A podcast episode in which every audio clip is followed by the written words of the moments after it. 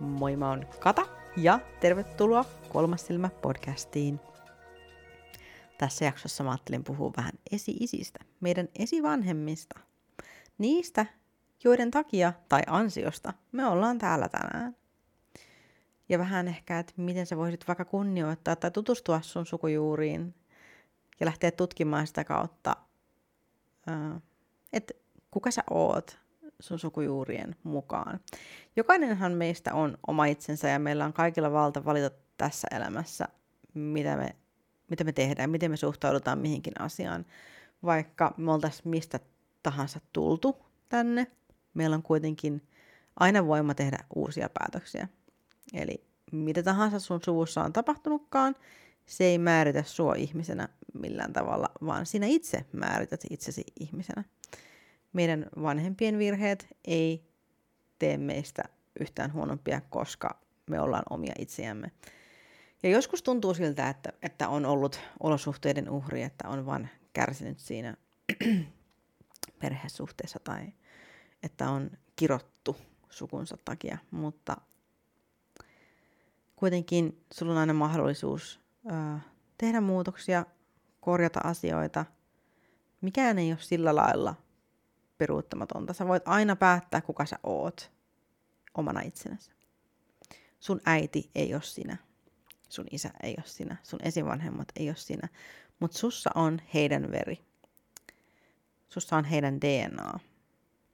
Mutta sä oot itse oma itsesi, oma ihmisesi, ja sä voit tehdä ihan ne omat virheet. Mutta näinhän se nyt kyllä on, että aika monesti me toistetaan niitä vanhempien virheitä ja joskus ne kulkee sukupolvelta toiselle. Ja silloin tulee fiilis, että onko suku kirottu, mutta kysehän on ihan vaan ihmiskäytöksestä ja siitä, miten me opetetaan se aina eteenpäin. Mutta joka tapauksessa sulla on kyky olla tietoinen siitä, että mitä tapahtuu. Tietoisuus siitä, että sä voit itse muuttaa asioita. Sulla on kyky rikkoa ne tapahtumaketjut ja muut käytösmallit. Sä voit aina olla se, joka muuttaa asiat ja joka rikkoo kierteen. Sulla on voima. Ja esi-isät on sinänsä niin kuin aika kiehtova aihe. Se on mielenkiintoista. Mä oon aina tykännyt haaveilla siitä, että mitä kaikkea mun sukujuuriin kuuluu. Mä oon aina niin kuin uskonut, että mulla on varmaan tosi paljon niin kuin ympäri maailmaa ollut sukulaisia. Mä oon niin kuin aina ajatellut, että meidän perhe on ollut sellainen, joka on kiertänyt maailmaa ja etsinyt kumppaneita aina jostain muualta. Ja itsekin olen siis etsinyt ulkomailta lopulta kumppanin, en tosin tahallani, mutta vahingossa. Ja mä oon niin kuin aina kokenut, että meillä on niin kuin ollut sellainen tarve, ja se on totta. Se on aivan totta. Ja mä oon aina kuullut tarinoita siitä, että mitä kaikkea meidän sukuun kuuluu, mitä kaikkea sinne on tullut mistäkin. Ja mä monesti mietin, että onko se totta, koska siis mun mummu esimerkiksi aina selitti mulle, että me ollaan tsaarin jälkeläisiä. Ja mulla aina sanottiin, että me ollaan siniverisiä. Ja mietin, että näinköhän, että miksi me oltaisiin siniverisiä, jos me ollaan kuitenkin vaan täällä. Mä oon tämmönen kata vaan. Enkä mä asu missään palatsissa. Ja sit tosi hupaisaa oli se, että mun yksi kaveri, niin kun hänen esivanhempi oli jätetty portaille vauvana Suomessa, kun tsaari vieraili siis Suomessa. Niin hänet oli jätetty portaille ja hän aina mietti, että voisiko olla, että mikä hänen mummu sitten oli, että kuka hän sitten olikaan. Että halusi selvittää asiaa ja me molemmat siis tehtiin DNA-testi ja selvisi, että me ollaan siis serkkuja ja todellakin ollaan siis sukua sieltä Venäjän puolelta. Eli hyvinkin mahdollista, että se tsaari oli sitten käynyt kiksauttamassa jotain palvelijaa tai muuta, joka oli sitten jättänyt tämän lopputuloksen, eli mun ystävän esivanhemman portaille Suomeen, jotta mun kaveri pystyisi syntymään Suomeen. Ehkä näin. Se voi ajatella niinkin, ihan miten kukakin haluaa ajatella.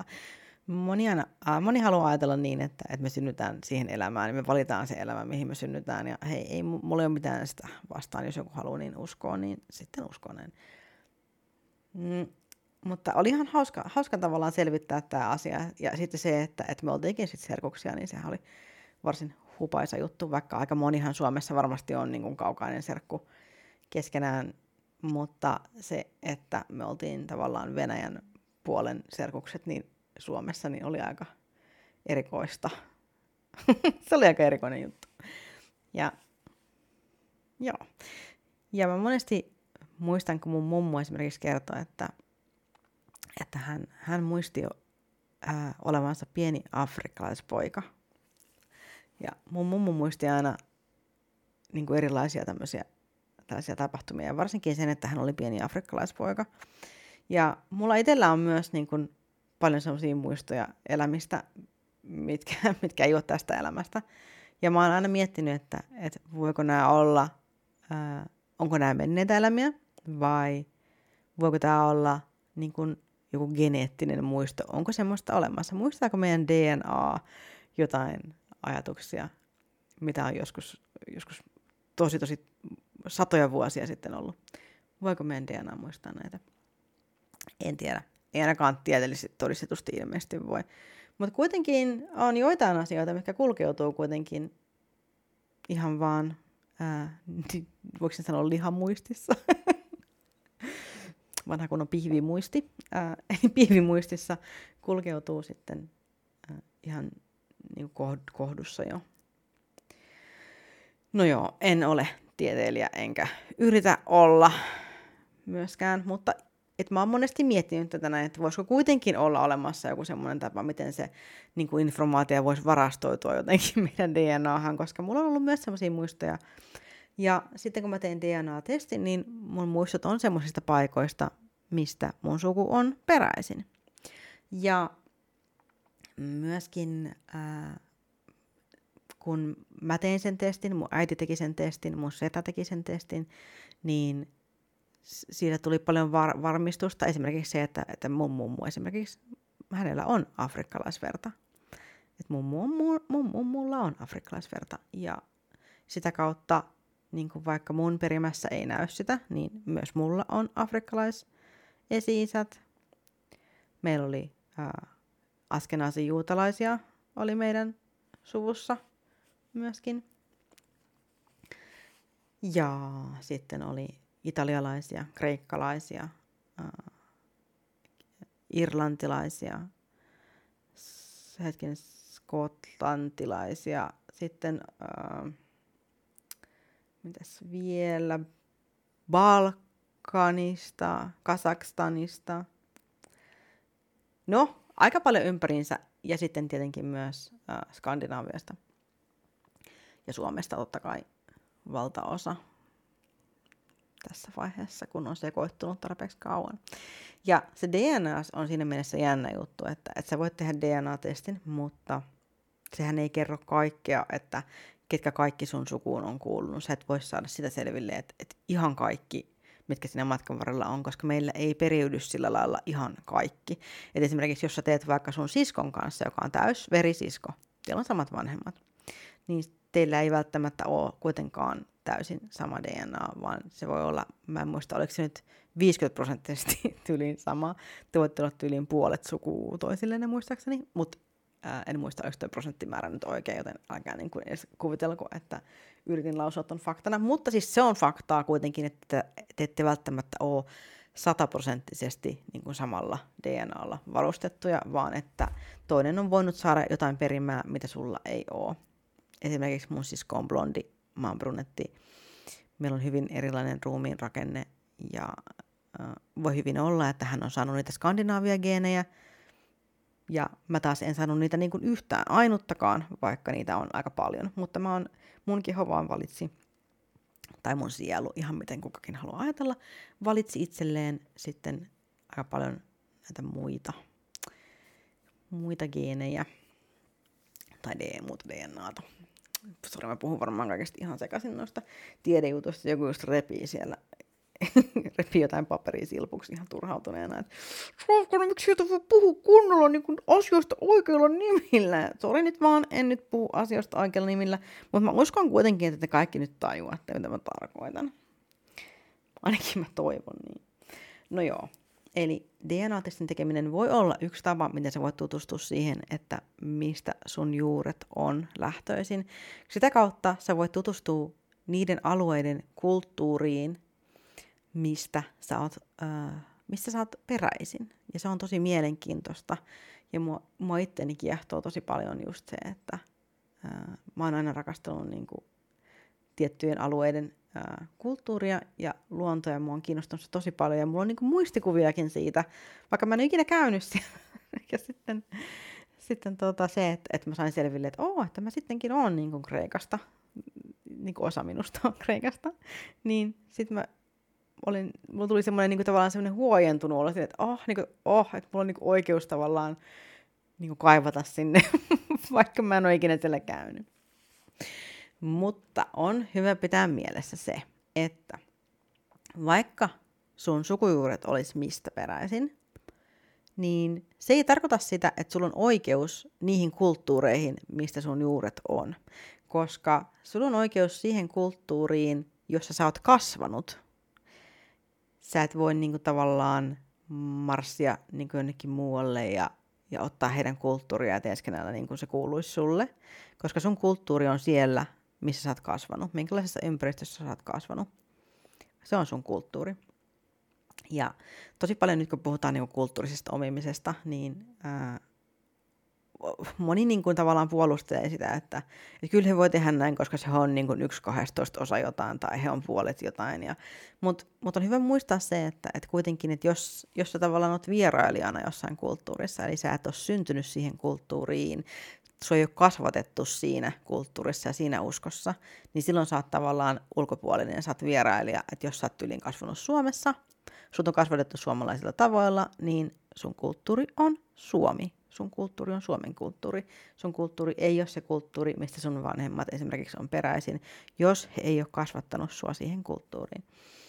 Niin silloin on hyvä muistaa se ja kunnioittaa sitä, että miten asiat sitten oikeasti on.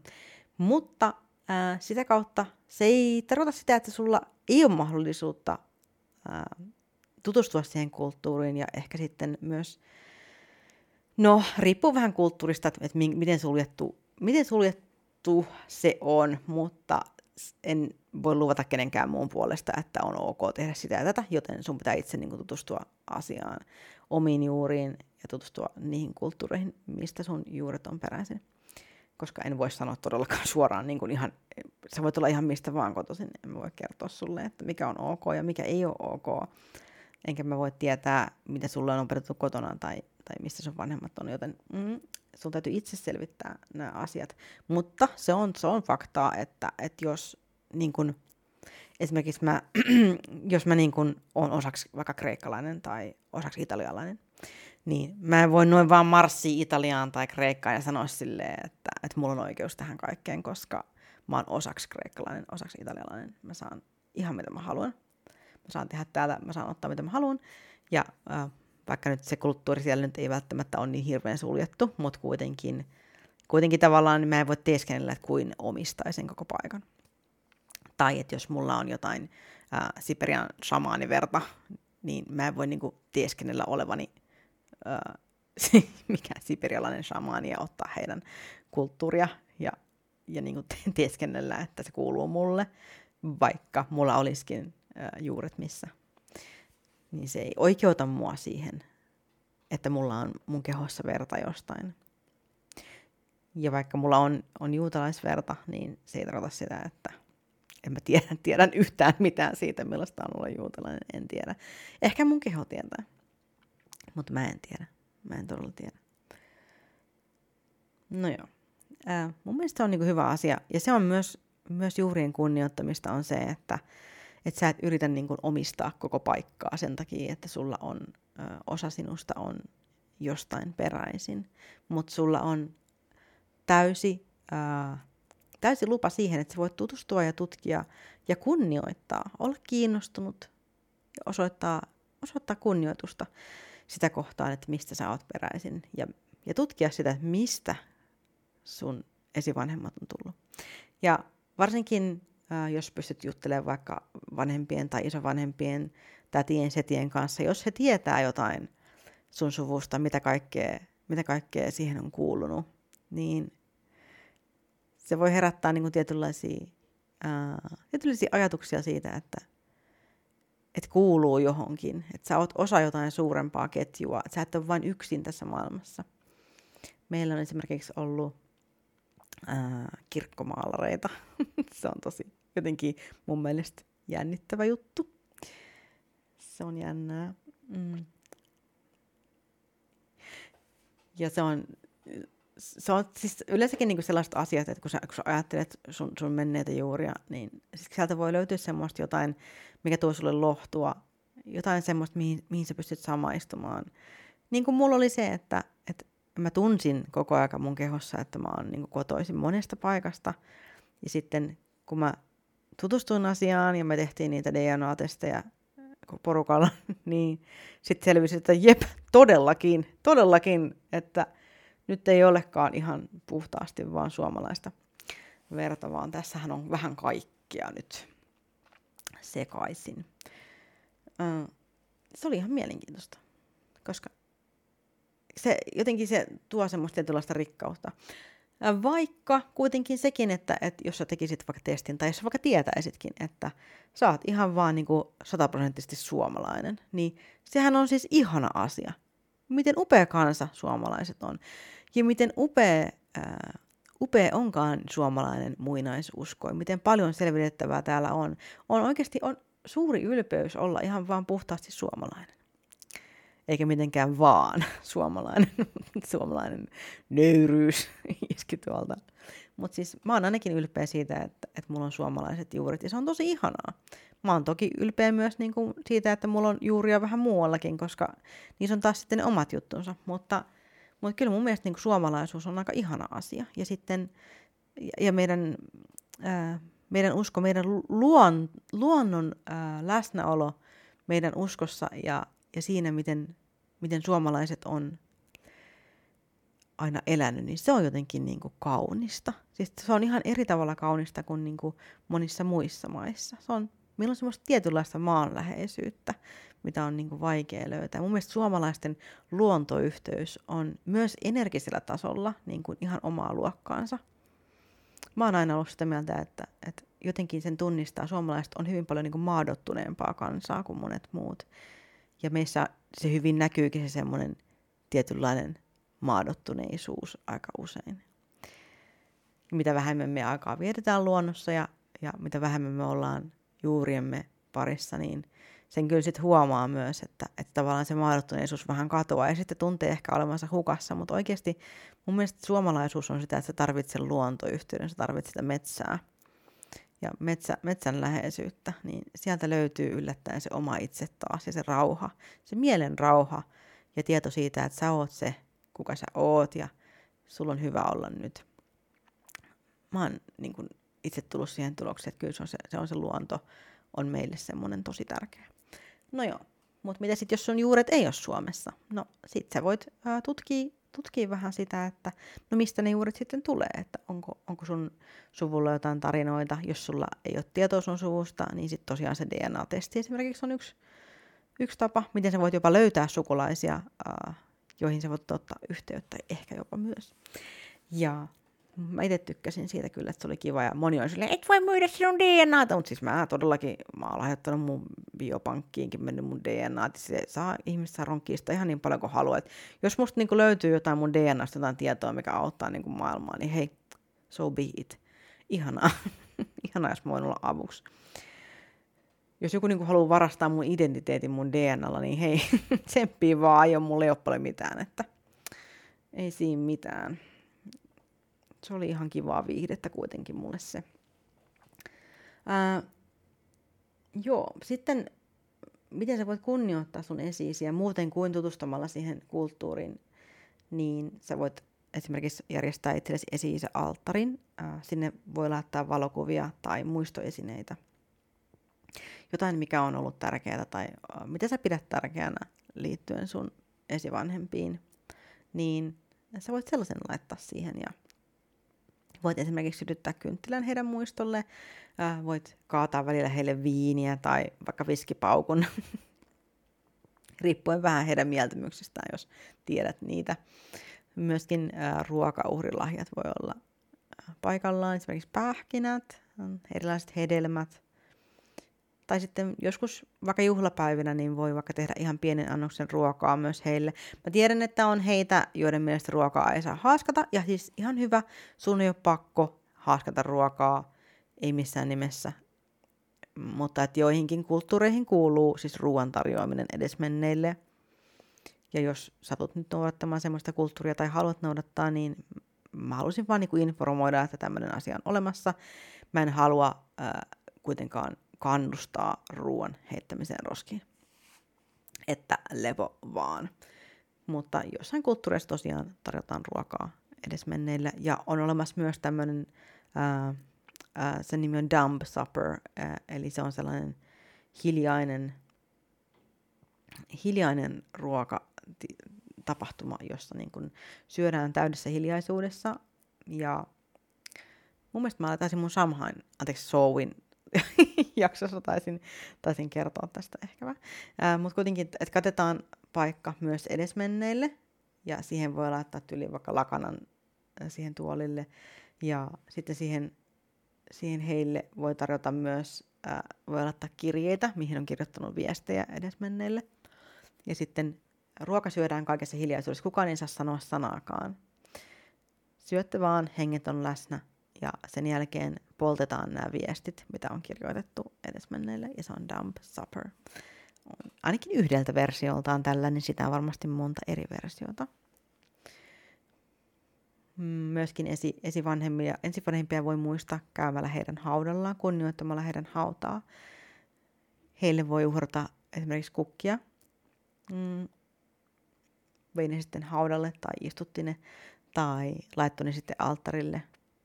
Tai ihan miten vaan. Ihan, koska esi-isien henget on kaikkialla läsnä. He on meidän mukana jokapäiväisessä elämässä. Me kannetaan mukanamme kaikkia meidän esivanhempia meidän kehossa. Ne on meidän kehossa sisällä. Me kannetaan muistoa heistä. Meidän olemassaolo on todiste siitä, että he on ollut olemassa. Ja jos haluaa ottaa yhteyttä esivanhempiinsa, niin mikä sen parempi lihapuhelin kuin sinä itse? Koska sussa on kaikki, mitä sä tarvitset siihen, että sä voit ottaa yhteyden niihin, joista sinä olet tullut tähän maailmaan. Mä itse esimerkiksi tosi usein puhun mun esi-isille, lähinnä mun mummulle ja mun mufalle. Mä kerron heille, että mulla on heitä kova ikävä ja että miltä musta tuntuu ja mä muistelen heitä ja mä haluan niin kuin kertoa heille, että he on mun ajatuksissa ja saatan pyytää myös heiltä suojelua myös, että he varjelee mua silloin kun mulla on vaikeita aikoja. Ja saatan kiittää heitä siitä, että millainen mun lapsuus oli ja kaikenlaista. Ja sä voit siis kertoa sun esi-isille kaikenlaista, vaikka sä et tunne heitä, niin sä voit kertoa heille. Sä voit kiittää siitä, että kiitos, että kaikki teidän valinnat on johtanut siihen, että mä oon olemassa nyt. Mä oon täällä tänään sen takia, koska te ootte tehnyt niitä päätöksiä, mitä te ootte elämässänne tehneet. Ja sitä voi ehkä miettiä silleen, että yleensä sitä keskitytään ajattelemaan sitä, että sun esivanhemmat täytyy olla todella cool tyyppejä, siis just kuninkaallisia, tai just niitä noitia, jotka eivät palaneet siellä roviolla, tai ihan mitä vaan, että he on aina ollut jotain kuppaajia selvänäkijöitä, banjoisiin ja sitten vaan niinku soittelemaan kaikenlaista listaa auki. Kuppaajia, selvänäkijöitä, noitia, ja että kaiken täytyy olla tosi spessua, erikoista. Mutta totuus on se, että koska meidän sukuhaarat ovat valtavia, meitä on edeltänyt aivan valtava määrä ihmisiä, niin siellä on olemassa myös rikollisia. Siellä on murhaajia aivan varmasti ja kaikenlaisia muita psykopaatteja ja niin kuin ikävänlaisia laitapuolen kulkijoita. Ja varmasti sellaisia ihmisiä, joita sä toivot, ettei olisi ikinä ollut olemassa. Paitsi jos ei olisi ollut olemassa, niin suakaan ei olisi olemassa. Sun sukujuuriin voi liittyä tosi paljon myös traumaattisia tapahtumia ja traumaattisia ihmiskohtaamisia, missä sä et ole niinku tietoinen, että kun sä kanavoit sun esi-isiä, niin saadat vastaan myös tavallaan nämä energiat, mutta sä voit itse päättää, sä voit sanoa, että sä voit niinku asettaa rajat siihen, että et minkälaisen kohtaamisen sä haluat. Sä voit sanoa, että haluan niinku vain minulle... Haluan, että minuun ottaa yhteyttä vain sellaiset henget, jotka tuovat minulle tästä jotain positiivista, mieltä ylentävää kokemusta tai minua henkisesti kasvattavaa kokemusta positiivisella tavalla. Että sä voit niinku tavallaan niinku päättää sen sillä lailla, sä voit sanella ne omat ehdot, että mitä sä haluat, millaista kohtelua sä haluat heiltä ja että ketä sä et halua ottavan suhun yhteyttä. Ja sä voit myös pyytää suojelua, vaikka enkeleiltä, hengiltä, miltä tahansa, ketä sä itse käytät hyväksesi. No, ketä sä itse yleensä pyydät suojelemaan, niin sä voit tehdä näin. Sä voit piirtää ympyrän, sä voit kuvitella sellaisen loistavan munan sun ympärille, ihan miten sä haluat. Ihan miten sä haluat sen tehdä. Niin sit vaan tutustumaan sun esi-isiin. Sä voit vaikka meditoida, sä voit kysyä heiltä viestejä meditaation kautta. Voit vaikka sytyttää kynttilän ja istua vaikka, laitat jonkun suitsukkeen, mistä sä pidät, tai jotain eteerisiä öljyjä porisemaan.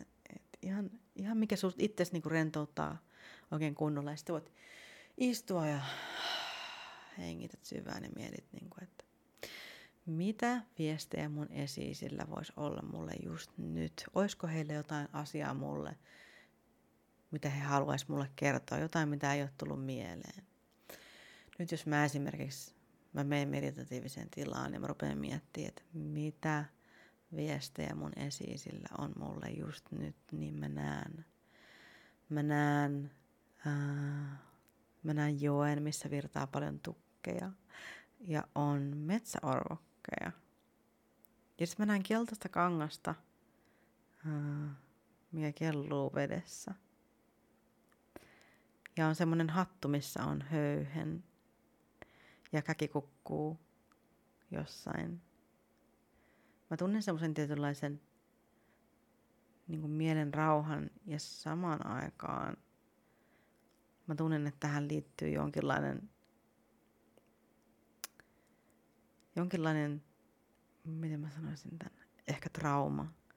Mä tunnen, niin kuin, että tää on jossain semmoinen syvällä, mikä on jäänyt jonnekin jumiin. Mä en osaa paikallista tästä nyt, koska mä äänitän podcast-jaksoa. Mutta mä oon kuitenkin semmoisessa tietynlaisessa tilassa just nyt, missä mä pystyn näkemään.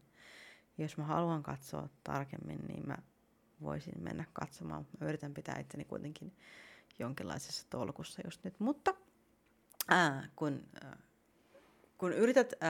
sä rauhoitut ja sä annat niiden mielikuvien tulla, niin älä sitten niinku tavallaan mieti sille, että ei tää ole totta, tää ei voi olla totta ja toi ei voi olla totta, vaan niinku otat ne mielikuvat vastaan, mitä sieltä tulee. Ne voi olla ihan millaisia ajatuksia vaan, tai ne voi olla kehon tuntemuksia. Ehkä sua sattuu vaikka mahaan. Ehkä se tarkoittaa jotain, että sun suvussa on ollut joku juttu, mikä liittyy siihen vatsaan. Se voi olla ihan mitä tahansa. Ihan mikä juttu vaan. Ja otat ne vastaan. Sä voit kirjoittaa vaikka ylös, niin että mitä ajatuksia sulle heräsi tästä esi-isä kommunikaatiosta. Ja no mä mietin, että pitäisikö mun kuitenkin vetää tähän semmonen niin kuin pieni ohjattu esi-isä meditaatio loppuun. Silleen, että sä saisit niin kuin hyvät startit siihen, että miten sä voisit niin kuin ajatella, että sä... Jos et sä ennen ole koskaan niin kuin yrittänyt ottaa yhteyttä esivanhempiin, niin ehkä se voisi olla parempi, että mä kerron sulle vähän, niin kuin, että miten sä voit rentoutua ja miten sä voit ottaa yhteyttä heihin. Se voisi olla ehkä parempi niin. Mä mietin ensin, että onko mä kertonut kaiken, mitä mä halusin kertoa. En mä tiedä. Kerroinko mä sen jo? Kyllä mä varmaan kerroin, että että monesti me halutaan, että meidän esivanhemmat olisi jotain cool-tyyppejä, just noitia ja kaikenlaista, mutta todellisuus on se, että ne on ollut omia pierujaan haistelevia tai hukkoja ja akkoja ja tehnyt kaikenlaista tyhmää. Et tavallaan on hyvä niin kun astua semmoiseen tietynlaiseen todellisuuteen ja ottaa vastaan tavallaan viestit sellaisena kuin ne on, koska joskus se tärkein viesti, minkä se voisi saada, niin on just joltain ihan tavalliselta tallaajalta. Se voi olla joku mummeli jossain puiston penkillä, joka ruokkii puluja. Ja sillä voi olla elämänkokemusta niin paljon jostain asiasta, että se tietäisi just, mitä se sanoo. Tai sitten se vaan kiroilee siellä. Sä menet silleen, niin kuin, anteeksi, mitä sä sanoit äsken? Haitsakaa vittu, sä kaikki perkeen, minkä helvetti, sä tämän porvoretin. Sitten sä kuulet vaan niin jotain huurailevaa kiroilua. Sitten wow. Okei, mä lähden tästä nyt menee, ei mitään hätää, kaikki kunnossa. Jatka vaan niiden pulujen ruokkimista. Et joskus tavallaan, että ikähän ei tarkoita sitä, että sä oot välttämättä viisas, mutta voi tarkoittaa. Ainakin se tarkoittaa sitä, että sulla on elämänkokemusta, mutta se ei voi taata sitä, että sä oot oppinut sitä elämänkokemuksesta mitään. Mutta et joskus kuitenkin ne tärkeät viestit meidän elämässä tulee just aivan tavalliselta tyypeiltä. Joskus ne on niitä tavallisia kohtaamisia, ihan perusjuttuja ja myöskin henkioppaita, esiisiä kanavoidessa, niin sen ei tarvi olla aina joku julkisuuden henkilö. Sen ei tarvi olla joku kuningas tai mikään astraliolento planeetalta X15b, vaan siis se voi olla niinku ihan vaan joku reijo, joka kuoli, kun se kompastui portaissa ja taittoi niskansa. Ja jonka elämässä ei ollut välttämättä paljon mitään muuta kuin, että hän tykkäsi katsoa telkkaria tosi paljon ja hänellä on nuorena ollut koira, mistä hän tykkäsi, mutta siihen hänen ihmissuhteet sitten loppukin. Ja hänellä voi ihan oikeasti olla jotain tosi paljon kerrottavaa, että ei kannata niinku yhtään niinku olla kranttu sen suhteen, että millaisia viestejä, että mä haluan saada viestejä nyt vain tältä ja tältä, vaan ole avoin. Ole avoin. Ja just kirjoita ehkä ylös myös niitä. Mutta hei! Tässä on nyt puoli tuntia vierähtänyt tämmöistä turhanpäiväistä jaarittelua. Oikeasti siis mä kuulin just ihan sikahyvän jutun, mä en muista enää mistä mä kuulin sen, mutta mä kuulin jostain sellaisen, että kun mä monesti mietin, niin kun mä teen näitä jaksoja, mä aina mietin, että kiinnostaisiko tämä oikeasti, niin kun, eikö nämä ole nyt tämmöisiä itsestäänselvyyksiä, niin kun, kiinnostaisiko tämä kuulla tällaisia, niin sitten mä kuulin tämmöisen, kun joku oli ajatellut näin samalla tavalla, ja sitten hänelle oli sanottu, että se, mikä on sulle itsestäänselvää, ei välttämättä ole muille itsestäänselvää. Ja se, mitä sulla on sanottavaa, voi oikeasti ilahduttaa jonkun, tai se voi havahduttaa jonkun, tai joku voi saada jonkun ihan mielettömän oivalluksen siitä, mitä sä sanot. Vaikka ne on vaan sun ihan perusajatusvirtaa, niin ne ei välttämättä ole jonkun muun perusajatusvirtaa. Ja sitten jonkun muun perusajatusvirta voi olla taas mulle semmoinen, wow, siis sä oot Nero.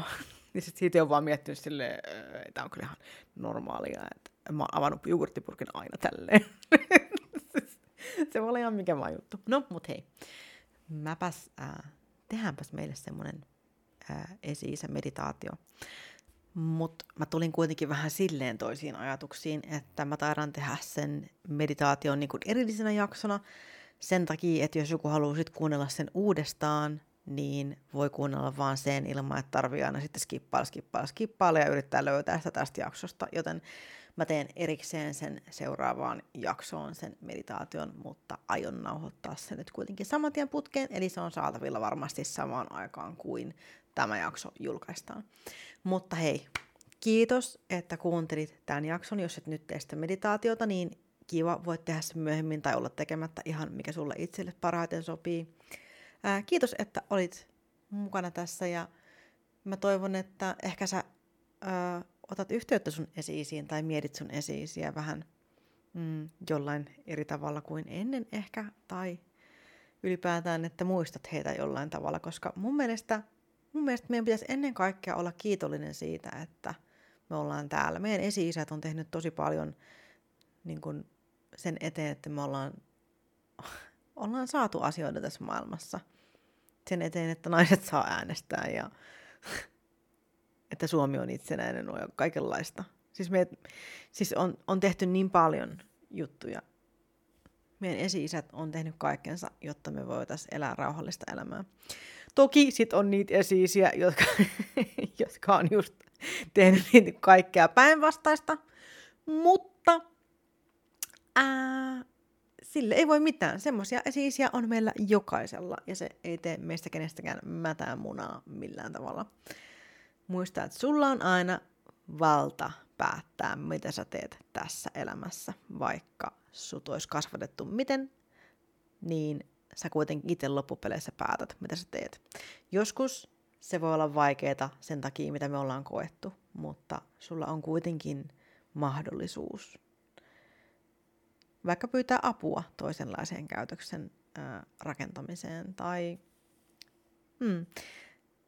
sulla on mahdollisuus tähän näin.